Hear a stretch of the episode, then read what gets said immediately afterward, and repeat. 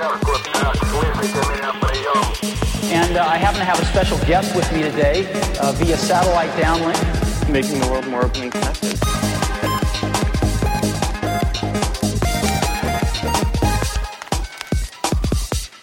Welcome to the Today in Tech History podcast, where you learn about a few tech related events that occur today, August 20th, from history. On this day in 1839, at a crowded meeting of the Paris Academy of Sciences, Louis Daguerre demonstrated the process of making photos called daguerreotypes. On this day in 1906, Philo Farnsworth was born on Indian Creek in Beaver County, Utah. He would grow up to inspire the beloved professor character on Futurama. He also gets credit for inventing the first completely electronic television. On this day in 1934, Gordon Bell was born in Kirksville, Missouri. He would grow up to help build PDP computers and oversee the development of DEC's VAX series. On this day in 2003, Dave Winer posted an experiment with RSS enclosures.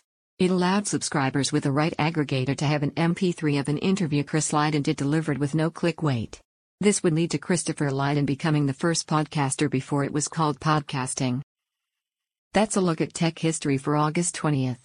If you'd like some more, go take a look at the year in tech history illustrated by Scott Johnson. You can find it at tommerrittbooks.com. Help support the show by reviewing us on iTunes or your favorite podcatcher. Thanks, and tune in tomorrow for an all new episode of Today in Tech History.